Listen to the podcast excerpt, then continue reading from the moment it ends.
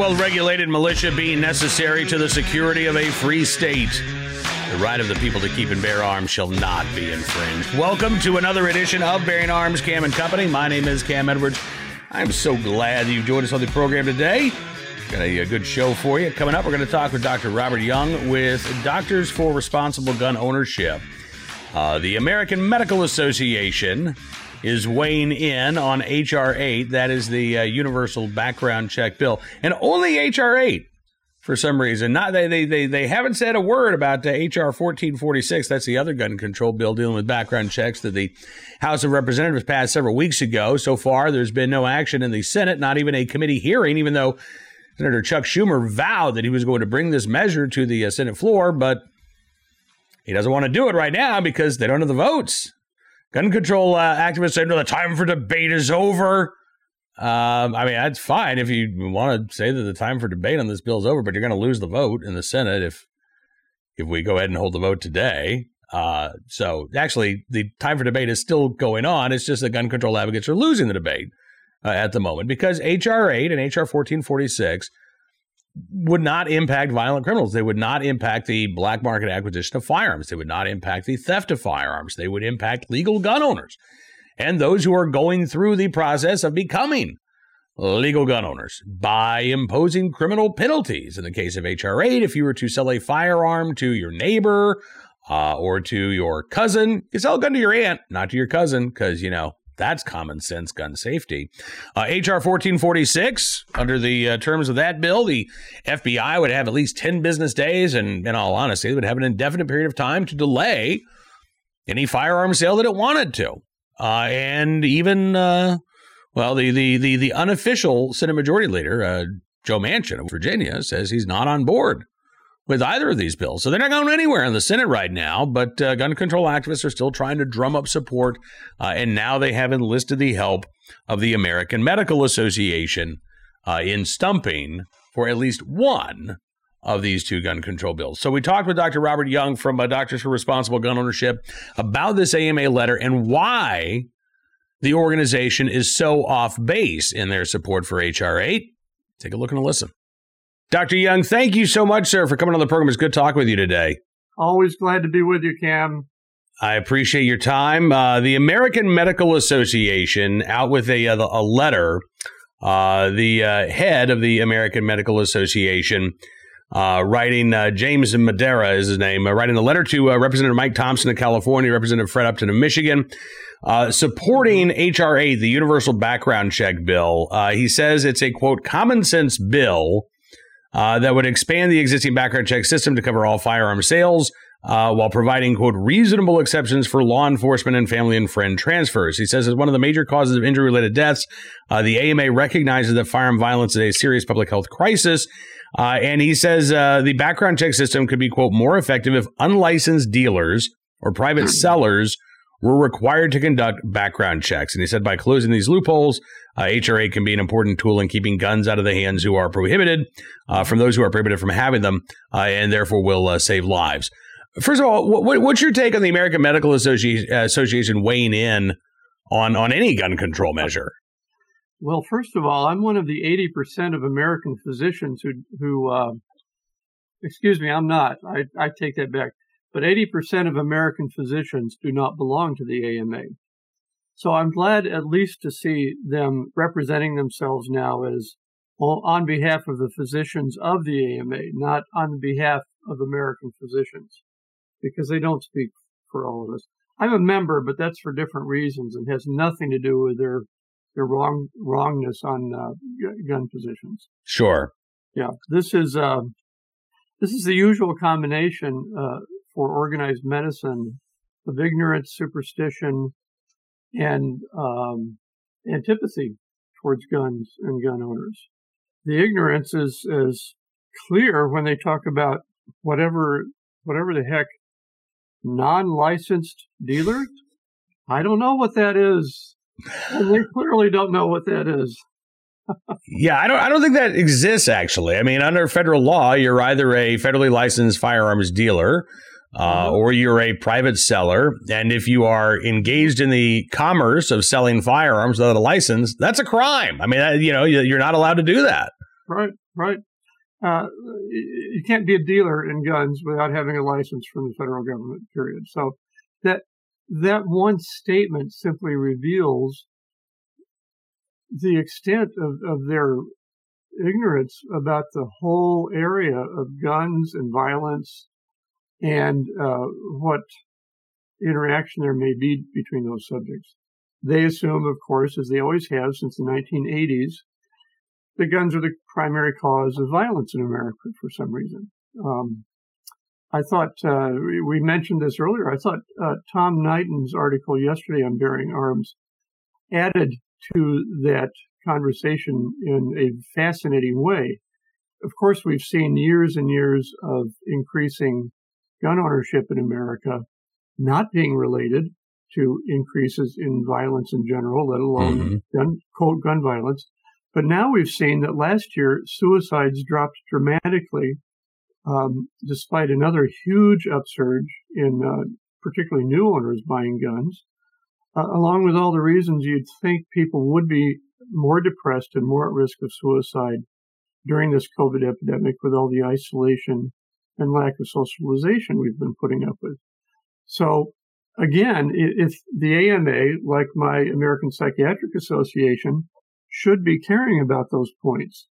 And that's just another point to say that addressing violence through restricting gun ownership is not the tool that works because there is no direct correlation on that. You know, it's, it, I'm really glad you brought up the uh, the suicide statistics because that figure really surprised me. As you say, this was a significant drop, a drop of, of more than five percent.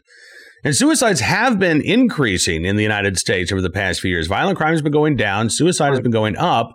Uh, that includes, by the way, non-firearm suicides, which have actually been rising faster than uh, suicides in which a firearm uh, has been used. But again, as you say, you know, the, the AMA and other organizations that, uh, that, that promote a gun control ideology, either as part of their mission statement or as just sort of part of their extracurricular activities, they, they, they do try to simplify this down to idiocy, uh, quite frankly. Uh, yeah. You know, simply, I mean, a fundamental tenet of the gun control movement is more guns equals more crime. Well, as you say, we know that's not the case because it hasn't been the case for the past 25 years. Uh, the AMA seems to suggest, well, more guns equals more suicides. We know that's not the case either. Mm-hmm. So, so, so, so, why do you think um, Dr. Madara at the AMA is so eager to wade into the, the gun control debate rather than simply saying silent. It's not like the AMA had to come out and oppose HR 8. They could have said, this is outside of our mission. It's outside of our purview. We, we're focused on improving access to mental health. We're focused on improving the, you know, the, the, the patient outcomes here, uh, rather than we're going to devote time and attention and expend some of our political capital on putting another gun control law in the books. Right. Uh, Cam, be careful. You're perilously close to saying something like "stay in your lane," and we remember the effect that had yes. on uh, activist uh, medical uh, professionals. Uh, but indeed, they, indeed they should. You're absolutely right.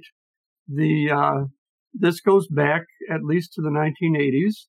Uh, here at DRGO, it's it's still documented. It's still on our site how leadership of CDC, of the American Academy of Pediatrics, uh, AMA, started then without data, um, opposing guns because they hated them.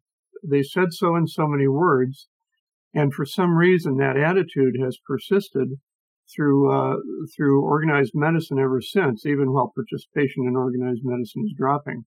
It's it's like uh, it's like a dog with a bone and they just can't let loose of it no matter what the data has shown uh, uh, since. And it's grown dramatically ever since uh, to show exactly the things we've been talking about.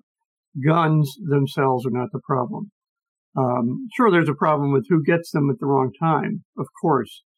But who gets them at the wrong time uh, are getting them uh, by stealing them or uh, in some fashion whether it's from one's family or, or on the black market. It's it's not happening from people who, uh, not to any significant statistical degree, from people who go out and want to buy a gun and do so properly.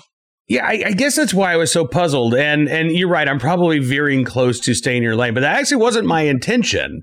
Uh, as somebody who likes to veer outside of my own lane on occasion, I would never tell others that they've got to stay in their own lane. But but but even from that that that anti-gun perspective, I I, I still don't. I, honestly, I, I'm I'm still puzzled by the AMA's action because look, it's you know this and I know this, and and I think folks who are able to look at HR eight with a fair mind understand this is not a preventative measure in any way, shape, or form. There is no way to proactively try to enforce a law requiring background checks on private transfers of firearms. You can't no, do it. not. So right. this is this is something that this is a criminal charge that can be applied after the fact if law enforcement discovers that a gun was transferred without a background check, but it doesn't prevent anything. To me, it seems like okay, if we want to encourage people to you know go through background checks when they're selling a gun to somebody that they don't know. Um, the, the, the, real way to do that isn't to slap HR 8 on the books. It's actually to provide a system which doesn't currently right. exist where individuals could access voluntarily uh, the NICS system or or you know a, uh, a, a correlating uh, a database, and they could voluntarily run those checks. Uh, open source defense had a suggestion a couple of years ago that would allow for uh, if I was going to buy a gun from you. Um, I would call into the NICS system. I would run a check on myself. Mm-hmm. I would get a code mm-hmm. that I would then take to you, and you'd say, "All right, do you have your code?" And I say, "Yeah, here it is. It's you know zero one eight one two eight two. Uh, and you would call the NICS number, you'd enter that in, and then NICS would tell you, yes, they're good to go, or nope, you can't sell that gun to Cam. He's a prohibited person, um, which I'm not. Right. That to me seems like a much more feasible way of not only protecting the privacy of gun owners, you don't have to worry about a gun registry because the the information about the firearm would never even come into play. Right. But it would actually encourage people when they have those concerns or those questions to to go through mm-hmm. this process and to do so easily.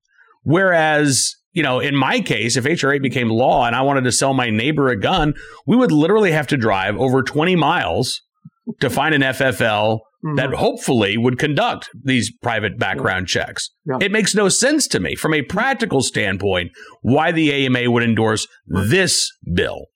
Well, the, again, I told you why. Uh, the yeah. leadership of organized medicine hates guns. It really is that simple. If we were staying in our lane as physicians, the very first thing we would address would be what's called iatrogenic harm. That's the harm caused by us medical professionals to patients, including probably at least 400,000 deaths per year.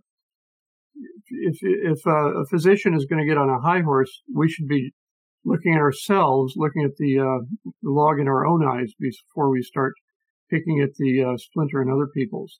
As to your your and uh, was it uh, law enforcement? I forgot. Oh, open source defense. Yeah, open source defense. That's a great a great resource for people. By the way, I post their stuff every week on DRGO 11.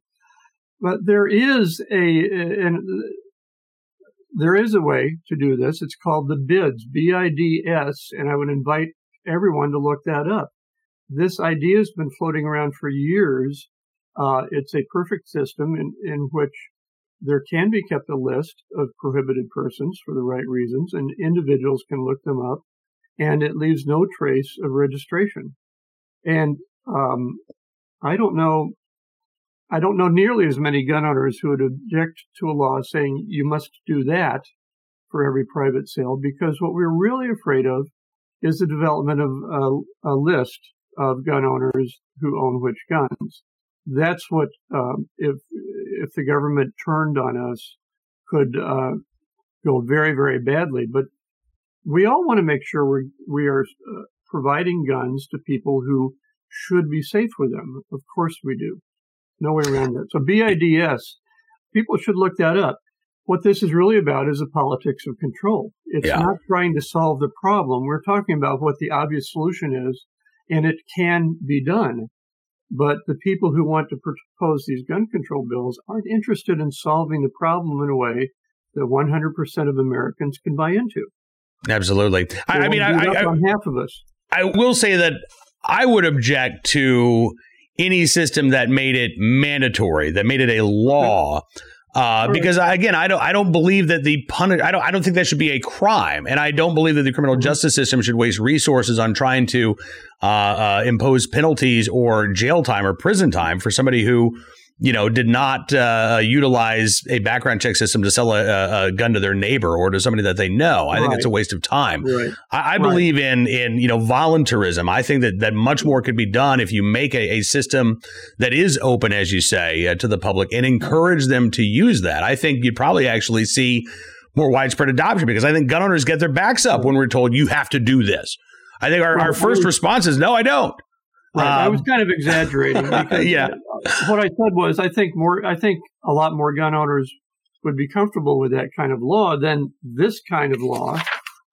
You know that we're talking about. Yeah. Um, I'd prefer. I'd prefer there not to be a law. And indeed, if you're selling to someone you know, why bother? Because you know them. That's that's the best definition of a personal transaction, a personal uh, uh, gift or whatever. But as you say, the politics of control uh, get in the way of of realistic.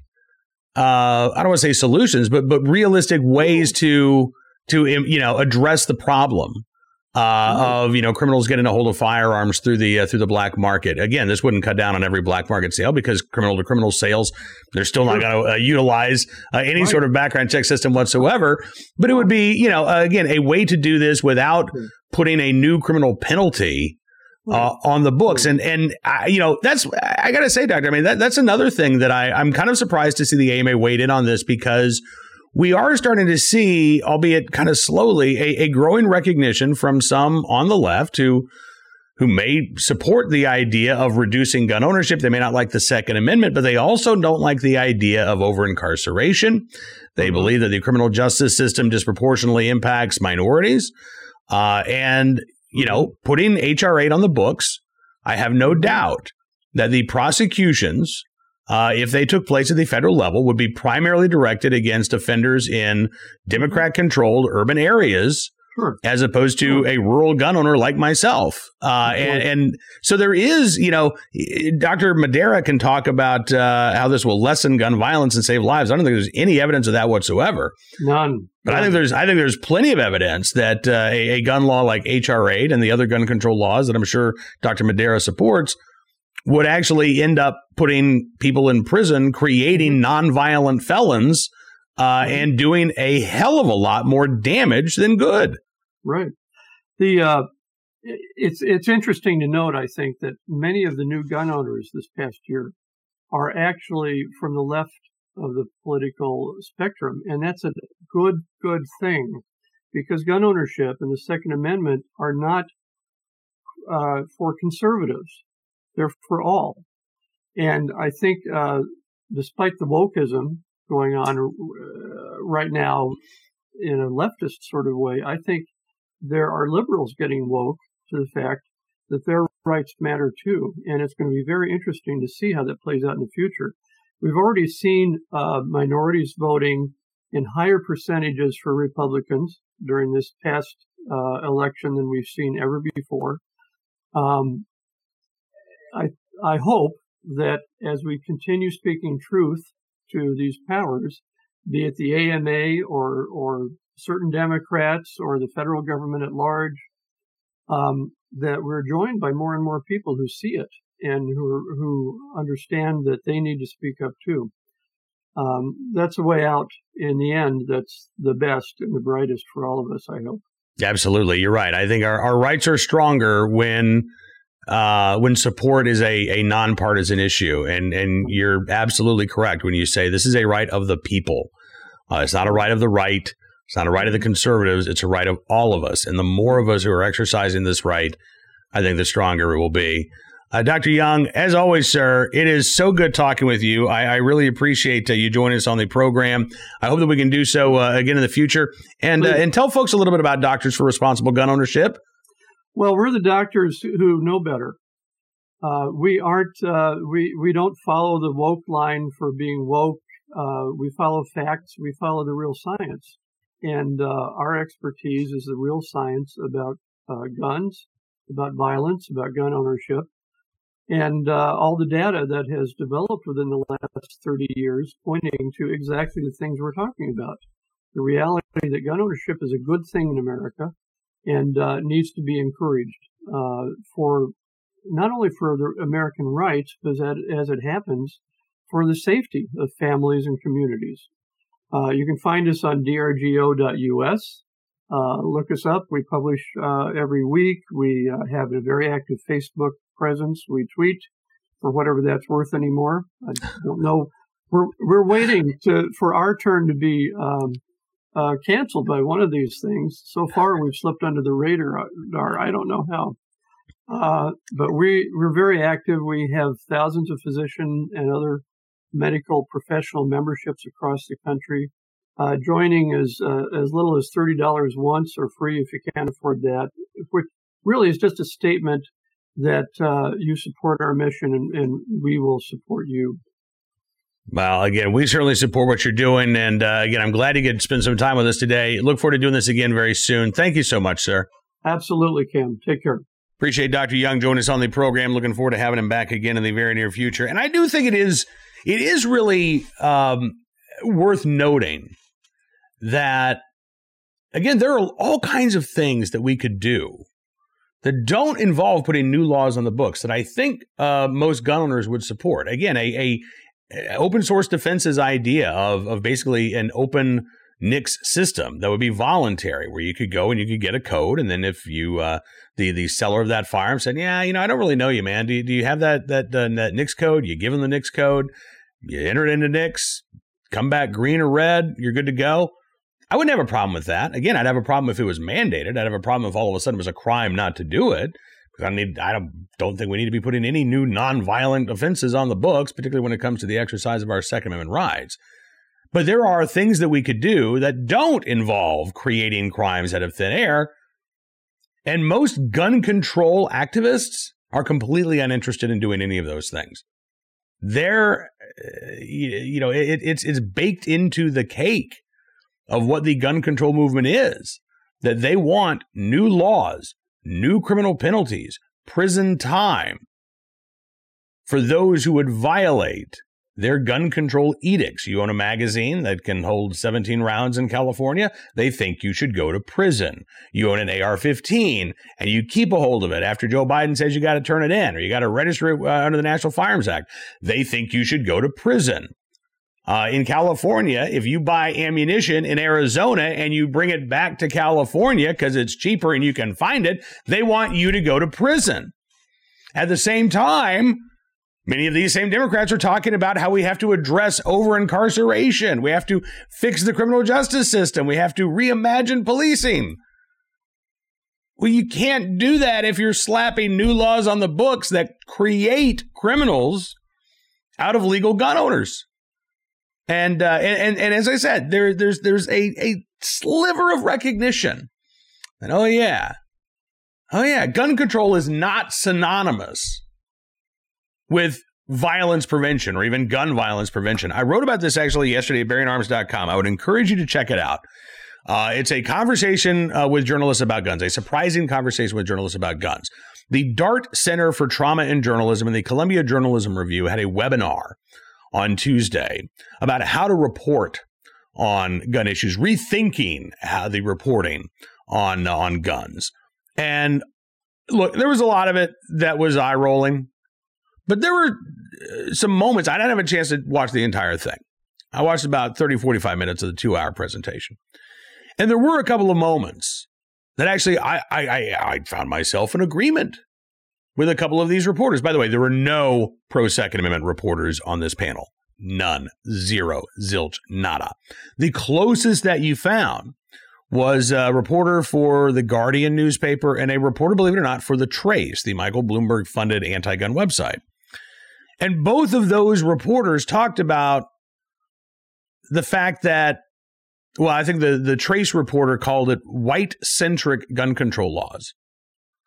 Uh, meaning, you know, white led organizations like the Brady Campaign, Everytown for Gun Safety, Giffords, that all of these gun control laws are, are not actually aimed at addressing violence and they're not really the best way to address violence. That, that instead, local programs that are focused on the most violent offenders, who are also typically the most uh, likely to be victimized, uh, that those programs are more successful at reducing violence. And so, if the end goal is a safer society and safer communities, instead of simply putting people in prison because they uh, possessed a gun without a license, even if they didn't use it in a violent crime or they possessed a 20 round magazine when they were told they could only have 10 rounds, if the goal is to make our country a safer place, these old school gun control laws aren't the way to do it. Now, again, as a Second Amendment supporter, I have no problem with that position. In fact, I agree with it wholeheartedly. We may be coming at this from a couple of different angles, but ultimately, I found myself in agreement uh, with these reporters on how to actually move the ball forward because they too seem to acknowledge and recognize that we can't ban or arrest our way to safety. So even though they might not call themselves Second Amendment supporters, I think there's some common ground to be found. And again, I would encourage you to uh, to check out that report. Let me know what you think. I've invited both of them, uh, at least through Twitter, to uh, join me on this program so we can continue that conversation. I hope they'll take me up on the offer. Be nice if we could actually try to find some common ground instead of just you know saying things we both agree with from separate rooms. But I, I, I don't know that they're ready to take that step yet. Fingers crossed that they are. All right, let's get to today's armed citizen story, our uh, good deed of the day, our recidivist report. We will start there with, I think, a very misleading headline Ogden drive by shooting plea bargain nets man three prison terms. So you read that headline and you think, oh, so somebody's going to prison for a drive by shooting, right? Wrong. 26 year old Alberto Delgado, according to police, was a passenger in a pickup truck who fired seven shots at a house in Ogden, Utah, back on December the 6th. No one was hit by the gunfire. Delgado was arrested about three hours later after three men in a pickup matching the description of the vehicle seen in the drive by fled from officers. During the chase, Delgado allegedly disposed of two handguns. The uh, pickup jumped a curb, destroyed a power box, eventually knocking power out to about 6,000 people for several hours. At Delgado's sentencing this week, his defense attorney, Danny Quintana, said that uh, Delgado, quote, surrounded himself with the wrong people. He learned an expensive lesson from this. Dude's 26 years old. Come on. Well, you know, he's just a wayward youth who just got caught up with the wrong crowd. He's 26 years old. In a plea bargain, Delgado admitted to three charges of third degree felony discharge of a firearm and a Class A misdemeanor charge of failing to stop for police. In turn, the Weber County Attorney's Office dropped six other charges, including four additional counts of discharging a firearm, two counts of third degree felony obstruction of justice, and Judge Reuben Renstrom sentenced Delgado to, quote, zero to five years in state prison on each of the three firearms charges, and then suspended each and every one of those sentences and placed Delgado on 36 months probation. So, again, three prison terms, theoretically, in actuality, no. He got a slap on the wrist. He was told, don't do it again. If you do do it again, you might go to prison for up to five years. You might not. So let that be a lesson to you, young man, 26 year old young man. Ah, it's just absolutely absurd. Absolutely absurd. Uh, and in a state, you know, that's that's good for Second Amendment rights like Utah. I mean, it's a constitutional carry state. But you can again, this the problem that we have in addressing violent crime is not limited to blue states. We see these problems in red states too, because the problem is really rife within our criminal justice system, which relies on plea bargains like this in order to keep the wheels uh, greased, so to speak. About ninety-seven percent of felony cases in this country end up in a plea bargain. So this is not unusual, but to me, it's still very unacceptable. All right, today's armed citizen story from Lexington, Kentucky, where a, man was shot at after allegedly trying to break into a home there in uh, Lexington, Kentucky. This from uh, Lex 18. Officers were called just after 3:30 Tuesday morning to an apartment complex uh, on Hollow Creek Road on reports of an intruder who was breaking into a residence there. Police say the person fired a shot at the suspect, 42-year-old Keith Jackson, who then ran off. Uh, police say a short time later, someone showed up at a local hospital with a gunshot wound and they were able to determine that uh, indeed it was Mr. Jackson. The uh, tenant in the case not hurt. Police say that Jackson's injuries don't appear to be life threatening. He has uh, now been uh, released from the hospital, charged with second degree burglary, third degree terroristic threatening, booked into the Fayette County Detention Center. The uh, homeowner or apartment dweller not facing any charges because they were acting in self defense. And a uh, another defensive gun use that will not get the national news attention, but you will hear about it right here on Bearing Arms Cam and Company. Finally, today, our uh, good deed of the day from Philadelphia, PA. This is the moment where a row home in Philly blew up uh, in Northeast Philadelphia. A 61 year old man is alive today thanks to the Good Samaritan who pulled him out.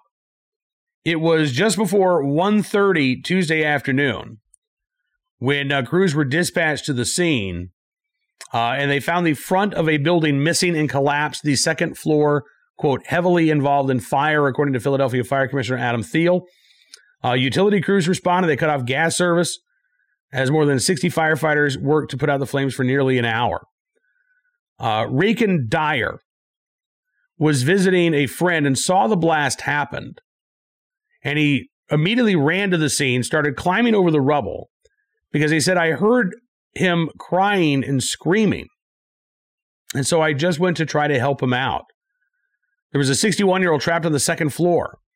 Dyer said when I went up the stairs, he was on fire. And so I had to put him out with the extinguisher and I picked him up, I put him on my shoulder, and I came downstairs.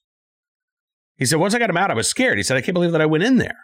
Obviously, a very unstable situation, but faced with the prospect of somebody in need, somebody dying. Dyer acted.